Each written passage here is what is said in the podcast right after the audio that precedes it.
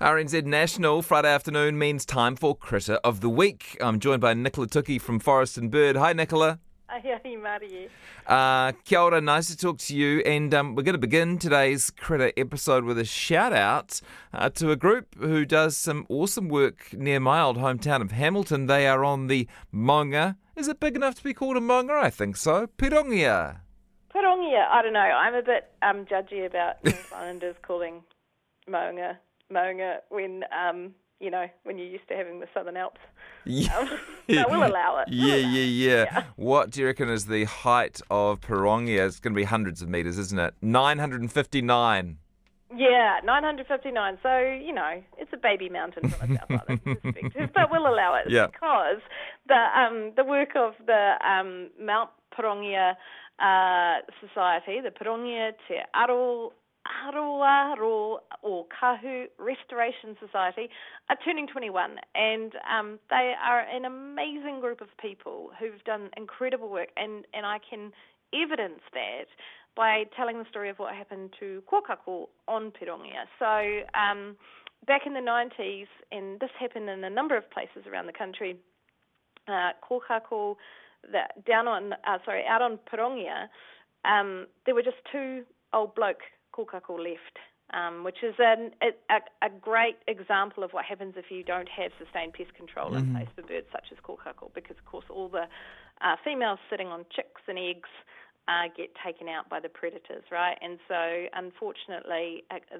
Pirongia was no longer safe for kōkako. But over the last two decades plus one, um, this group have just done incredible work. Basically, uh, in terms of getting rid of possums, um, stoats, and rats, getting them down to such a number that in the last five years, they have actually been able to reintroduce over 50 kōkako from Pureora Forest, kind of down the road, and Tiritiri Mātangi. Um, and the breeding has been really successful. Gosh. So um, they've made it work. You know, sometimes when you're doing pest control, and we do it because it's the right thing to do, and so we busily, you know, and you go out there and slay rats all over the place, for example, but being able to evidence that by bringing back a bird that simply can't exist with Yeah. high numbers of pests, I think is an incredible achievement. is, and it's not easy work. It's easy to say the word pest control, but Yeah. the but the day to day grit of it requires you to be checking the same old traps, heavy traps, cleaning them, resetting them, rebaiting them, sometimes emptying them. I mean, that's a, it's you know full time full time job really. Pretty much, and of course it's all volunteer. So Yeah. um, there are, I think they put in two and a half thousand bait stations over 250 kilometres of access tracks, right? And that's not even including the um, the stoat and the rat trap. So Mm. you're right. There's an enormous amount of work. Uh, we get to take some of the credit though, Jesse. Yeah. be- because um, they have been in touch with me and pointed out that they were recipients of some of our critter T-shirts. uh, Our funding. Yeah. Yeah. So they're part of the critter um, and I love it when I get credit without having to get dirty. same. Um, so they are having, they are celebrating uh, their 21st birthday. Probably won't be a yardie uh, involved. I wouldn't have thought. Um, on the 4th uh, of November at the Pirongia Memorial Hall, uh, and Right. you're going to tell stories about their history and their successes. And Fantastic. Love a success story, and you are full of them because if all we talked about was the failures and the devastation uh, that's going on out there, no one would ever have the energy to do anything.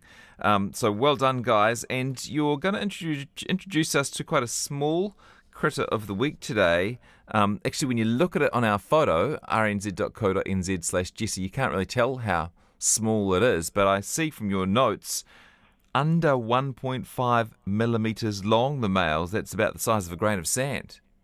That's right, uh, about the size of a grain of sand, and because they are, you know, smaller, small in stature, they have a fantastic name. They are today we're talking about the Hobbit Kowhai Psyllid, spelt psyllid, I would say, uh, and its scientific name is Psylla Frodo Baggins Eye. Oh, what? so it's not just one of these nicknames that your team have given them to be memorable. It's actually part of its um, scientific name too. Yes, and it seems that New Zealand scientists uh, have uh, some kind of love for Lord of the Rings, uh, I would say. Um, so, because I was thinking, and it made me laugh actually, because if you think back to the inception uh, of Critter of the Week, uh, which, you know, back some eight or more years ago was, I think, me having a, a tantrum about why did no one cared about Smeagol the gravel maggot. So we, yeah. we are we are born of Lord of the Rings references. um, but there was also um, a uh, back about ten years ago there was a wasp um, named after um, Lord of the Rings characters after hobbits because it was a small type of wasp. Um, and then in, there is a, the Gandalf crab, which we've talked about as well. So, you know, I think it's great. It's um, Yeah. the rationale. It's a very New Zealand thing, even though that those books weren't written in New Zealand, but they were filmed in New Zealand, and I think we've sort of claimed them, right? Yeah, we've claimed It's basically, it's isn't it part of the history of New Zealand now that we had hobbits and uh, yeah. now we name honey and sex Hut. I think so. Um, so it also it's only found here in Te Waipounamu in the South Island, where Oh, yeah. um, given uh, that's where basically most of the filming was done down here in S- this beautiful place. Yeah, indeed. Sil- Psyllid isn't a word that a lot of people would know, would it? It's not like, um, it's not in common usage. No, it's not. But um, what it's um, sometimes called is pl- plant lice or jumping plant lice. Ah, Um, but they're not. You know, like if you get, I have a um, uh, a Mount Cook lily that I try and grow at home, um, and and it's a very painful process for the plant and for me. Um, and it it gets attacked by whiteflies and aphids, and I'm constantly out there picking blimmin' aphids off it. Um, psyllids are related um, to them, right? So, but they they aren't they aren't lice. We just call them that, I suppose. Cause psyllids, yeah. S- uh, psyllids, not to be confused with aphids. Apparently, psyllids are more flattened in appearance, um, and they look like little cicadas. They look like tiny cicadas. Um, any keen gardeners out there uh, will know about them, or farmers, because they can become pests of potatoes, um, potatoes and tomatoes. So uh, you will be familiar with psyllids if uh, you grow either of those things. But here in New Zealand, we have um, so there are around 4,000 or more species of psyllid around the world. And what's um, what people know about psyllids, if you're if you are so inclined and you're into psyllids, is that they are generally very host specific. So they they have evolved to be a tomato psyllid or a potato psyllid. Uh-huh. In this case, a. Kowhai psyllid, yeah, which makes it a particularly native psyllid. Correct. Um, and we have about 73 species of psyllid uh, that, that have been named uh, and 47 still undescribed. There's, Uh, there are some psyllid scientists out there busy working their way Not enough of them by the sounds of things. no, um, and it was um, scientists from, um, uh, sorry, scientists Francesco Martoni and Karen Armstrong who um, were kind of working on this particular psyllid and and realised uh, they they basically cracked an 87 year old mystery, which was why. Uh, so for psyllid scientists, they would look at kowhai trees and they would look at the psyllids found on it and couldn't understand why they looked uh, different, right? Uh, that every time they found them, these that, that that they had different appearances, Right. and that's because, in fact, there was a tiny species living nested within, if you like. So we've talked about this a lot with um, some of our herpetofauna, our lizard um, species in New Zealand, where they might all look the same, but when you talk to a herpetologist, they say, "Oh no, but the such and such skink only Yeah. has three and a half scales behind its left eye, and this one has five. Um, so, uh, so it's quite important. Um, it's, it's basically a, a species hiding in plain sight.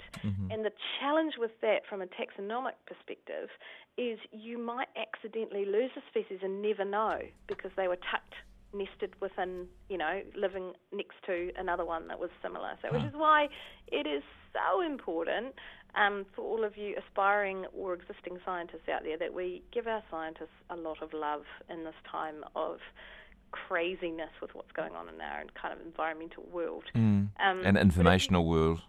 What's that? Informational world. You know, the world of facts. Facts, evidence. Difficult time to be a science a scientist. Yeah, We need as many as we can, please. But if you are trying to kind of scratching your head and trying to work out what a um, Kowhai psyllid looks like, t- you're quite right. It's a tiny wee bug with spotty wings, so it does look like a sort of cicada type thing. Um, and but I would say I would struggle to see one at um, under one and a half millimeters. Mm. Uh, I have now reached the point where apparently after you turn forty, yeah. you can't see stuff properly anymore. Oh, it starts um, to decline, and you think, "Oh, this is a new one," and then it, rec- it declines so fast that you can't keep up with the new glasses as you need them. I know. I know. I I got a new pair of glasses last year, and I was horrified actually because I went to the optometrist some uh, probably three or four years ago, and he said, "Oh yes, well you've still got twenty, you know, twenty twenty vision." I was like, "Why can't I see anything?" And he went, "Because you're old." yeah, yeah, and it's not like they're not exactly cheap, are they? I feel like we've um, got off course here, Nicola. no, those two middle-aged people complaining. yeah, yeah, middle-aged people complaining. Our new show. yeah, something new. Uh, let's go back. Remember when we started Critter of the Week? We were both young. Yeah, and you you only had like maybe one or two kids. oh dear. Oh well. Okay, so back to the psyllid. Um, difficult to see, but uh, even if you can't see it, you can guarantee it'll be sucking on sap. Love sap. Love sap and um, produces honeydew out the other end. So um, if you are familiar with the beech forests of New Zealand, um, you will know about the scale insect. And if you're, you know, so inclined, you might have even tasted um, the honeydew that comes out the long anal tube of the scale insect. Um, apparently. And they call it honeydew. That's a pretty good euphemism, isn't it? Good work to the PR team for the scale insect. And and Kowhai psyllids are the same. Exactly. So they also have um, uh, they also poop out honeydew. Uh, and but I, I, what I really wanted to talk about was their their behaviour and um, their life cycle. So basically, what they're doing is they're just plugging themselves into the you know into the stem of a plant and just kind of sucking like they're getting all the good stuff out of it, which is why your plants start to suffer. Um, but their life cycle. So let's think about this. The females might grow of a hobbit uh, psyllid, the female might grow to two millimeters long, at which point you and I would be putting on our new glasses. She, but when she um, lays eggs on a new plant, so she puts, she's got a, an ovipositor like a weta, right? Mm. So basically, like a, a, a, bit that she just jams into the plant. This is a blade-like ovipositor. She may lay up to 415 eggs. How big are the eggs? And how to 415 yeah. fit into something that's only two millimeters long? True, true. That blew my mind. Um, And yeah, they go through five what we call instar phases. So they're changing shape and color, and then they molt, and then they turn into another bug, and then they molt, and then they t- and eventually they come into turn into the tiny, beautiful little thing that they are. And it takes them about 45 days, unless of course the weather's really warm, it, which really ramps up their, yeah. how fast they can grow. Well, the, that entire life cycle, that entire beautiful world going on and observed by almost no human beings, just happens without our knowledge and without us having anything to do with it. If you look at that photo, which is on our website, rnz.co.nz slash Jesse, how would you rate its attractiveness on a scale of 1 to 10? Do I? Do you always tell me off for this? Because I give it points because I love I love a um, I love a um, a, a hobbit. So it gets points for that. Yeah, it's, it looks like it's wearing like a, a Paula Bennett style kind of leopard leopard print blouse, really, doesn't it? It's got like yeah. kind of a spotty nature of it. It's got cool looking eyes. I reckon it's probably a three. I think the Psyllid will appreciate that uh, comparison more than Paula Bennett. But yes, three out of ten, very good. People can check it out on the website for themselves. And Nicola Toki, thanks so much. Thanks, Jesse. Have a great weekend. Here's Wallace Chapman in the panel.